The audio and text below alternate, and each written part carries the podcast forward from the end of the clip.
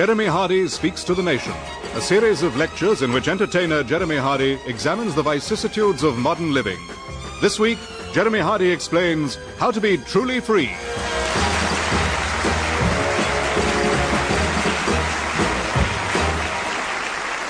Hello and welcome to another of my wireless lectures. In future programs, I shall be telling you how to do a range of things from how to be liked to how to stay fat without dieting to how to kill a man with your bare hands and a grenade. But tonight I shall be focusing on the ways in which we can achieve that rarest of commodities, freedom. To assist me in illustrating my talk with dramatized sequences, I am joined by two highly qualified actors, Debbie Isitt. Uh, hello, audience. Hello, Jeremy. And joining Debbie is Stephen Frost. Thank you. Good evening, and thank you very much for inviting us onto the programme. Not at all. I'm sure it'll be great. Thanks. I don't care what everybody else says, it'll be great. Now, without further ado, let's get the ball rolling. Okay, pipe down, everyone. The man's trying to give a lecture here. Come on, quiet now. My guide to how to be truly free. Oh, shut it! now! My my On you go, Jeremy, anytime you like. Freedom, love it. Go on. Thank you, love. My guide to how to be truly free. Debbie, what's that for? Well, we thought you might like a little gong, you know, to get the listener's attention. All right, thanks. So, freedom. Of course, the only reason that I'm able to discuss this issue at all is that in our country we have absolute freedom of expression up to a point. But even here, even here, speaking to you audience members and listeners tonight, there are things I can't say. I can't say I've ever read any of Melvin Bragg's books, for example. And there are legal restraints on my freedom of speech. For example, the police could prosecute me if I were to say something which is an incitement to racial hatred, although it's much more likely they'd write it down and use it later. Moreover, every broadcaster is forbidden by law to call on the armed forces to mutiny, to demand an uprising against the Queen, to divulge an official secret, to commit blasphemy, or to tell the hamster joke. Yeah, well, that cuts out most of your material, doesn't it? Yeah, well, I'll work round it, Deb. Yeah, well, you should stand up to them, you know. They can't tell you what to do. Look, shut it, or I'll get someone else to do the acting. Okay. Uh, it is doubtful whether anyone can have total freedom. When a man says he is free, does he really mean that he is wholly independent in thought and deed? Or does he simply mean he's not doing anything at the moment? but even if complete freedom is an unattainable goal, there are things we can do to maximise the amount of freedom which we enjoy. These things fall into four categories, each of which I shall examine in the course of the programme. One. Throwing off all forms of oppression. Two. Staying out of prison. Three. Having so much money you can do whatever you like. And four. achieving inner freedom through breathing and relaxation. Let's start with oppression. In order to liberate ourselves from oppression, we first have to know that we are being oppressed. The great thing about Margaret Thatcher was that she left us in absolutely no doubt. As I intimated in my introduction, even after all our years of Thatcherism, there are places far more oppressive than Britain. There are regimes in the world so vile and tyrannical that they make us look like a mere trading partner. Actually, talking of Iraq, talking of Iraq, the Gulf War was supposed to be all about freeing Kuwait. Because, of course, when we talk about being free, we mean free not only as an individual or a group, but as a nation state. Therefore, the Western Allies liberated Kuwait and handed it back to its rightful dictators. Much was made of the evils of Saddam. I'm not denying Saddam's a bastard. Of course he's a bastard. We wouldn't have been able to sell arms to him if he wasn't a bastard. I mean, you can't peddle nerve gas to someone like Alastair Sim. You have to know your market. Customer profile. Starving Africans get the dodgy baby milk, the loonies get the weapons. That's, that is what we mean by free trade. But what are the options for people living under dictatorship? Well, you might rise up in rebellion, especially if you've been conned into thinking you'll get Western backing. But if you're not in a strong enough position to rebel, or if your rebellion fails, you can always become a refugee. Britain does all it can to make asylum seekers feel at home by treating them as badly as they were treated where they came from. There are, however, things that each of us can do as individuals to throw off oppression. The best way not to be oppressed yourself is not to belong to an oppressed group. It is frankly asking for it to be female, gay, or black in a society so clearly fraught with prejudice and discrimination. If you must belong to one of these groups, it's best to become rich and a Tory like Joan Armatrading, who, who is female, gay, and black. Well, she denies being black, but it's pretty obvious. Of course, there isn't time in a half hour comedy programme to do justice to the whole range of oppressed groups in the world. Besides, things like torture make me go all squeamish. So, I've decided to talk mainly about gays, who are oppressed more or less everywhere, and by all the other oppressed groups as well. Gays are also in a rather unique situation because you can, if you wish, hide the fact of being gay. Our society is quite tolerant of homosexuals who don't force their sexuality on others by going outside or saying, I'm gay in a residential area. If you do your best to keep your sexuality a secret, you will be forgiven if you get caught. It will be said that you're basically a heterosexual who, owing to the pressure of work or overexuberance in a crowded changing room, suffered a momentary loss of concentration and started having it off with someone of the same sex. And so long as you didn't enjoy it, no harm's been done. Pressure upon gays to return to the closet has built up because of the HIV virus. Some people believe that AIDS was sent by God to punish people for being homosexual. Which begs the question, what was the plague for? To punish people for wearing period costume? but hysteria is rife. When I recently applied for some life insurance, I was asked if I'd ever had homosexual relations. I said there was a cousin we used to wonder about, but I couldn't say. Aside from HIV, the justification given for the oppression of gays is that homosexuality is unnatural. Although the person saying that is always dressed from head to toe in polyester anyway.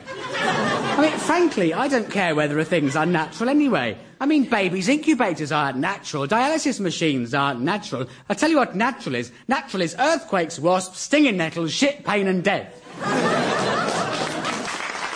At this point, I'd like to stop for questions. Debbie, what am I talking about? I don't know, the oppression of gays, I think.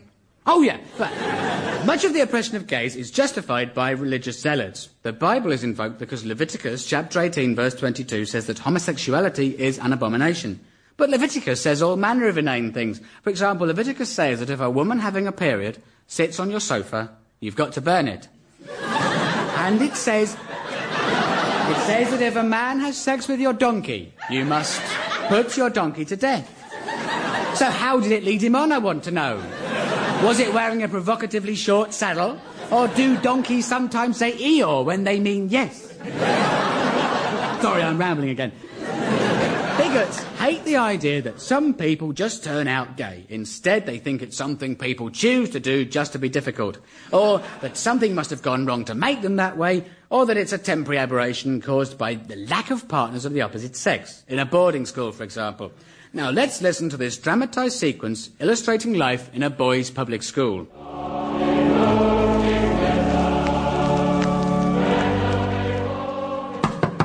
Come in, boys. Ah, it's young Forbes, isn't it? Yes, sir. Two F's? No, thank you, sir. Now that's enough of that ribald talk. I've been hearing about your antics in the junior common room, your innuendo and overtly gay behaviour. Queer, sir. What? I'd rather be known as queer, sir. Politically aware gays have now adopted an oppressive term in order to turn it round against our oppressors and also unite gays and lesbians under one banner. Poppycock! That is your nickname, isn't it, folks? Yes, sir. Poppycock, there are no lesbians at this school. There are no girls. The fact which is at the root of your problem. Away from home, full of youthful vigour and burgeoning sensuality, surrounded by other boys. That doesn't bother me, sir. It doesn't? No, I'm a homosexual. You're not a homosexual. When I was your age, we all experimented with the hearty rough and tumble of masculine camaraderie and showers and rugger scrums. But a man must put away childish things, must marry, bring forth the next generation. Sir, Yes? why do they call you Big Bertha? Now, who has the least freedom in that scenario? The boy who acts freely but may be setting out into a perilous life of persecution, or the headmaster who endures the daily oppression of living his true life in secret? Steve? Is it the schoolboy? No, over to Debbie for a bonus point. It's facile and glib to compare different people's oppression, and it only succeeds in trivialising both. Mm, I can give you half a point for that. The answer is actually hydrogen, all the others are liquids. Sorry. Uh, I've talked about the oppression of gays to illustrate just one of the reasons why the old saying, it's a free country, isn't quite true. So, how can we make our society more free? I know what you liberals are thinking. You're thinking, um.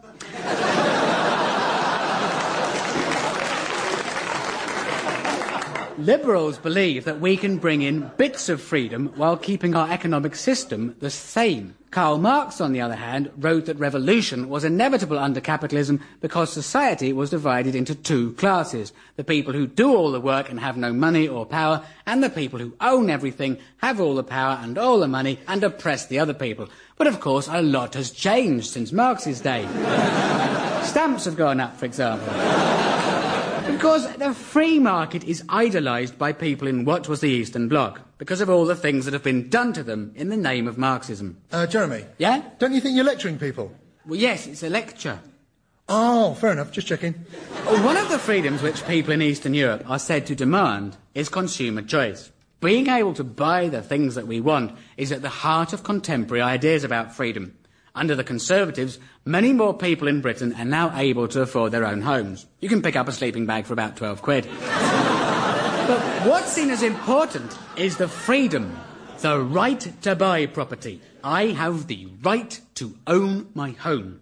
Right now, I'd just like to be able to sell the bastard, but that's not the point. At least people are free to buy it. They just don't. So is capitalism just a romantic fantasy that works in theory but not in practice? That depends on whether you're one of the success stories, the people who attain the level of freedom that only vast wealth can confer.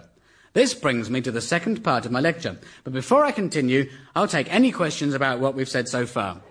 I have a question. Yes, Dave? Would Mr. Hardy agree that he is doing a marvellous job and that the listeners should have every confidence in his continuing to do so? I thank the right honourable gentleman for his kind words. The presenter agree that in spite of his professing to speak about oppression, he has failed to include a single reference to the oppression of women? I refer the right honourable lady to the answer I gave a few moments ago. I shall now continue with part two of the programme. In this part of the programme, I shall be dealing with the freedom given to us by money. You can literally buy freedom. You can buy power, you can buy time, you can buy sex, you can buy industries, you can buy politicians, you can buy my flat, but you bloody won't. Money can buy you just about anything except for love or a pair of jeans without a stupid label on the back pocket.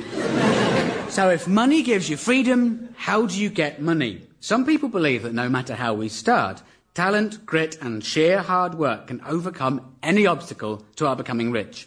A black guy from Notting Hill can end up driving a Rolls.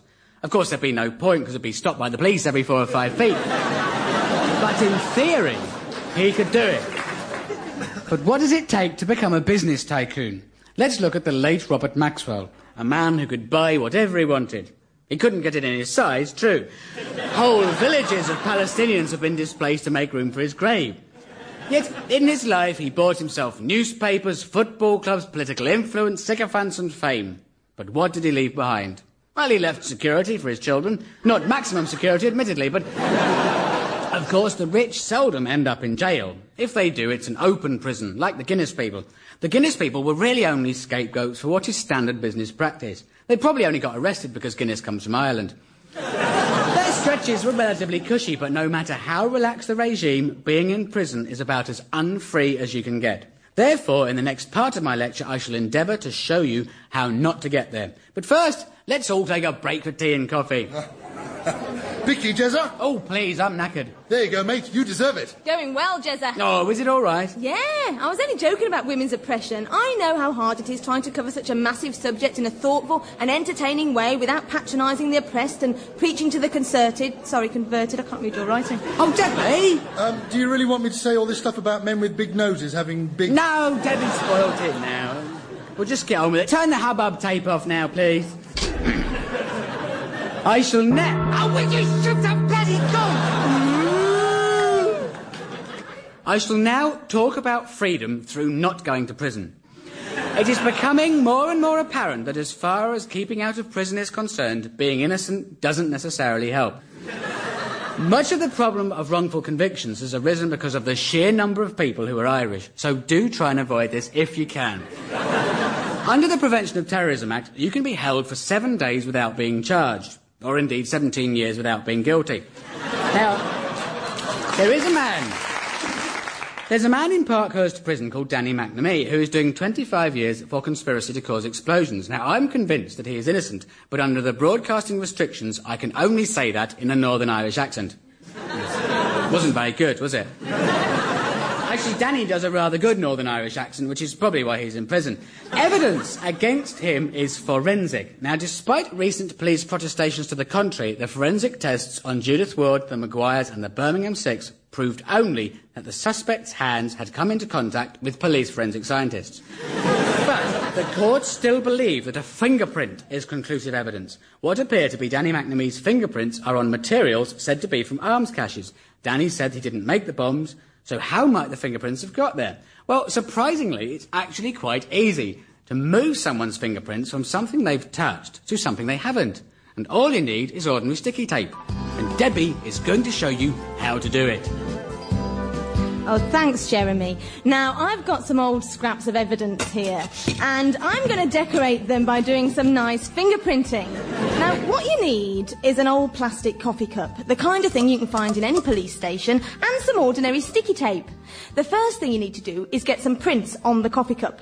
It's best to get somebody Irish to help you with that. And what I'm going to do now is make a kind of transfer using the sticky tape. I'm placing it carefully on the cup, right on top of a fingerprint peeling it off, and presto, the print is now on the sticky tape. Now, I can use this to smarten up any piece of evidence. In this case, a U-boat torpedo from the Second World War. Now, press firmly so the charges really stick. There! Now, I've also got my Irish friend to use an ink pad to do some nice finger painting on this sheet of paper. Here's the picture he's made, and if you look again at the prints I've put on the bomb, you can see we've made a perfect frame for him.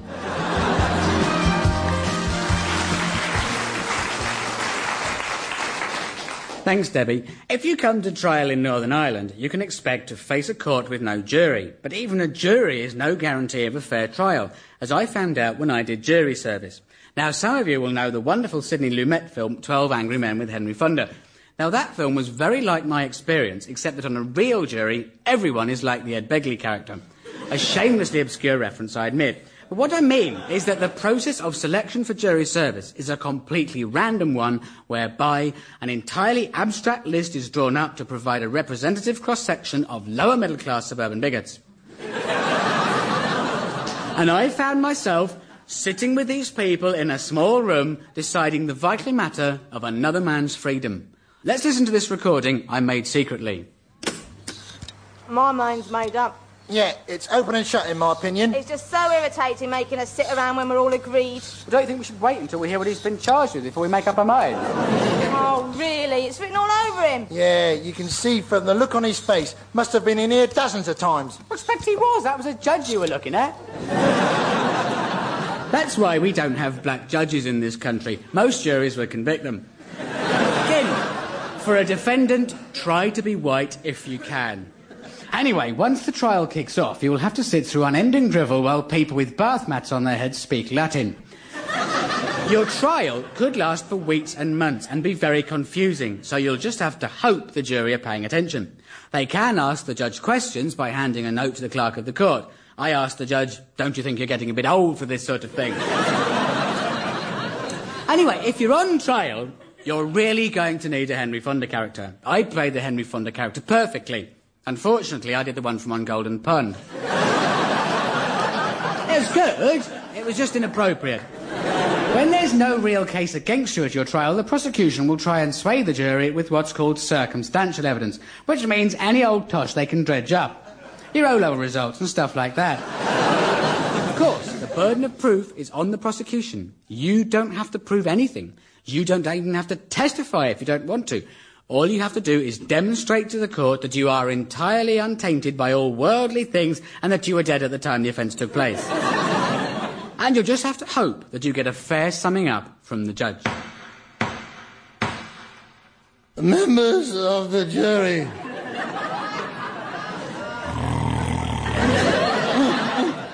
you have heard that the accused was carrying a sum of cash at the time of his arrest.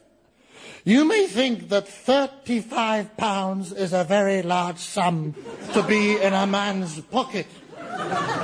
You may indeed ask, if he is not a drug dealer,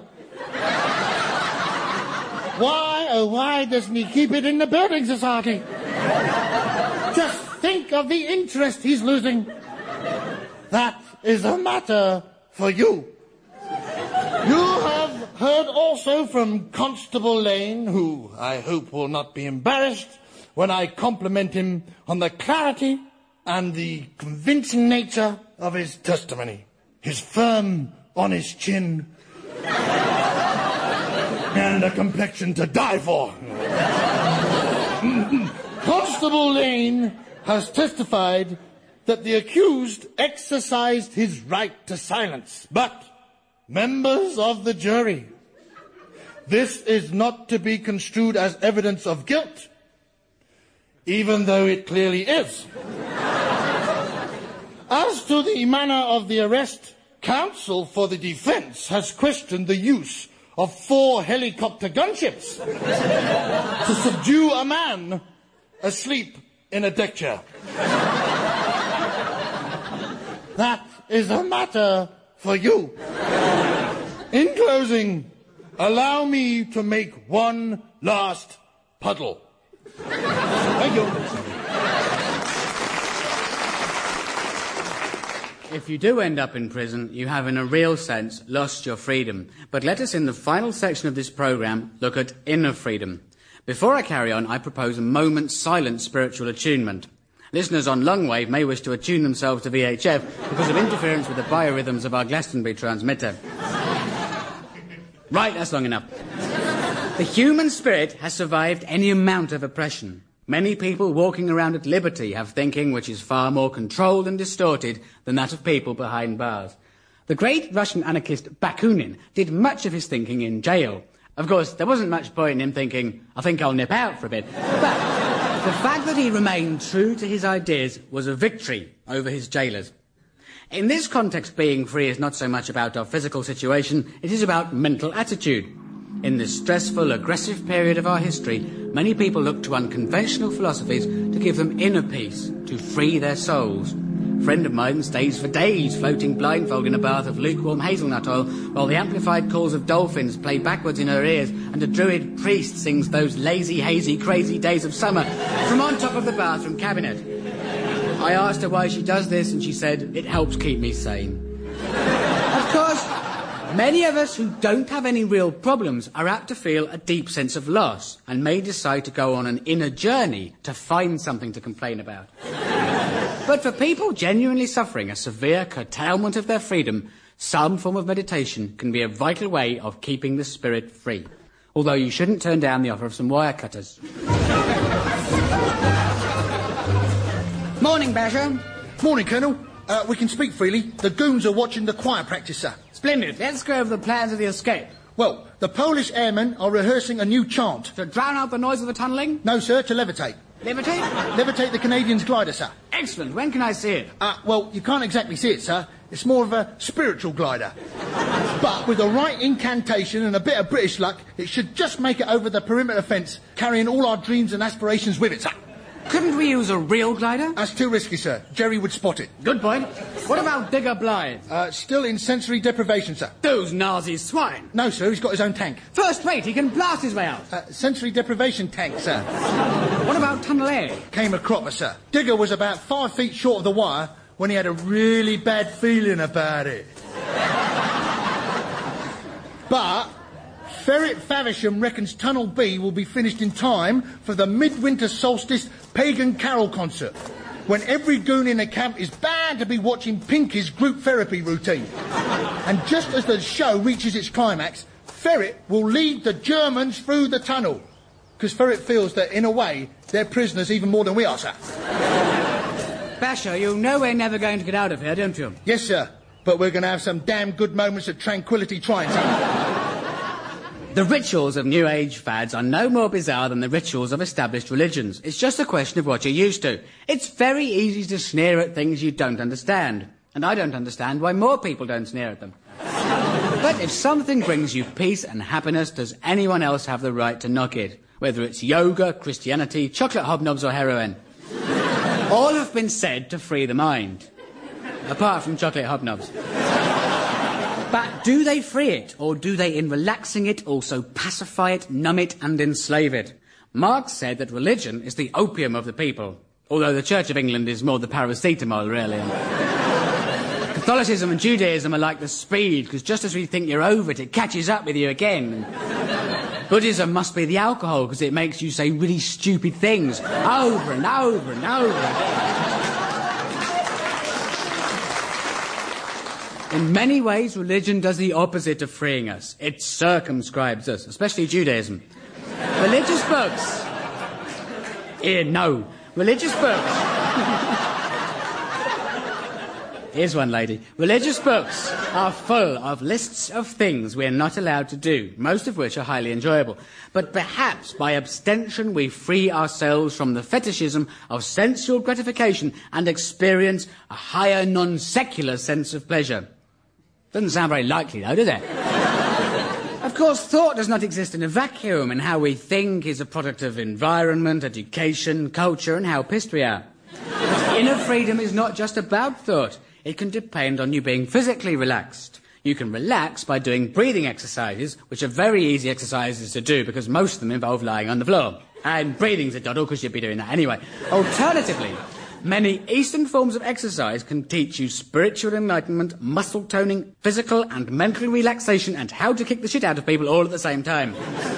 You might see Chinese people doing Tai Chi exercises in the park. If you wonder why they do it in the open air, the reasons are cultural and philosophical. If you see white people doing Tai Chi in the open air, it's because they're assholes who like showing off. Ultimately, to achieve inner freedom, only you can decide what's right for you. But how do our four routes to freedom compare? All are time consuming and demanding in today's busy lifestyle, so how did our guinea pigs get on? Steve? Well, one of the little sods bit me when I was putting their food tray in the cage, and they both jumped out and legged it. Bloody hell, Steve, I was minding them for my cousin. Well, look at it this way. At least now, they're free. Bloody not, cost a fortune American fighting guinea pigs. That's not what Jeremy meant. Thank you, Steve. He was searching desperately for an end to the show. Actually, I'd like to end tonight's show by asking our team captains what humorous clipping has caught their eye in the week's newspapers. Debbie. Well, nothing really. It's all pretty depressing, actually. Fine. Well, in that case, perhaps I'll simply end with an appropriate quote. I've got a quote. Yeah? Yeah, 200 quid for a new carburettor. I mean, can you believe that? Well, in Yeah, but it's only dirt, you know. yeah, well, in. You can blow it out yourself, you know. yeah, all right. Well, in conclusion, Come round I hope we've seen how freedom is a complex and subtle concept which means different things to different people. For a political prisoner in a dictatorship, freedom means the right to follow your own conscience. Yet, for an advertising executive, freedom means a ready frozen tampon you can pop in the dishwasher. Credits, please. Jeremy Hardy Speaks to the Nation was written by Jeremy Hardy and starred Jeremy Hardy, Debbie Isitt, and Stephen Frost. The producer was David Tyler, and the programme was a Pozzitive production for the BBC.